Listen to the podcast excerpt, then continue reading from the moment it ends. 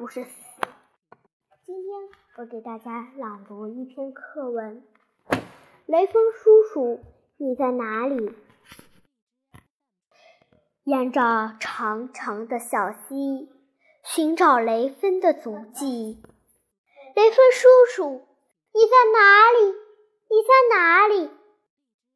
小溪说：“昨天他曾路过这里，抱着迷的孩子，冒着蒙蒙的细雨。瞧，那泥泞路上的脚窝。”就是他留下的足迹。沿着弯弯的小路寻找雷锋的足迹。雷锋叔叔，你在哪里？你在哪里？小鹿说：“昨天他曾路过这里，背着年迈的大娘，踏着路上的荆棘。瞧。”那花瓣上晶莹的露珠，就是他洒下的汗滴。我们乘着温暖的春风，乘着温暖的春风，我们四处寻觅。啊，终于找到了！哪里需要献出爱心，雷锋叔叔就出现在哪里。好啦。我们课文朗读完了，那我首先要问一个问题：为什么呢？说雷，那为什么要说三月五日是雷锋纪念日呢？我在这里给大家回答一下，因为雷锋死去世的那个时候，毛泽东题词向雷锋同志学习。正当他题词的那一天，他正好是三月五日，于是毛泽东同志就把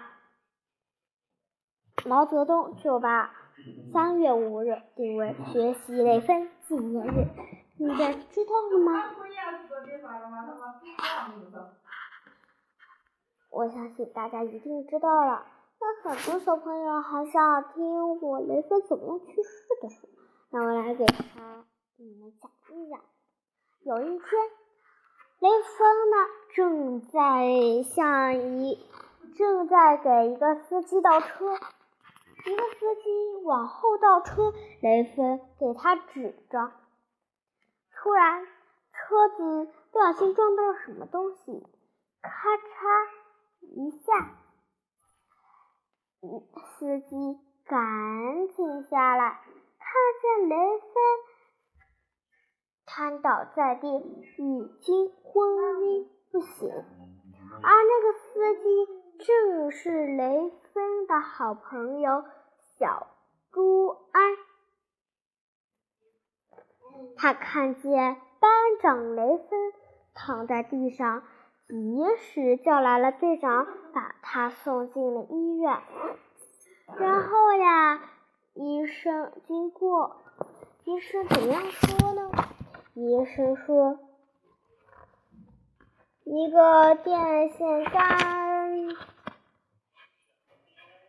医生呀就说，由于木电线杆重击头部右侧太阳穴，造成颅骨骨折，脑内大量出血致死。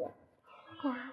队长呢，乃是伤心，因为呀，雷锋是一个好同志，他能够帮助别人，带来一丝丝快乐。那雷锋同志就因为伤势过重，永远离开了人间。那。二十二年，就短短的二十二年，雷锋匆匆走完了他的人生旅程。可每个人都知道，他的精神激励了为共产主义事业而奋斗。他将永远活在人们心中。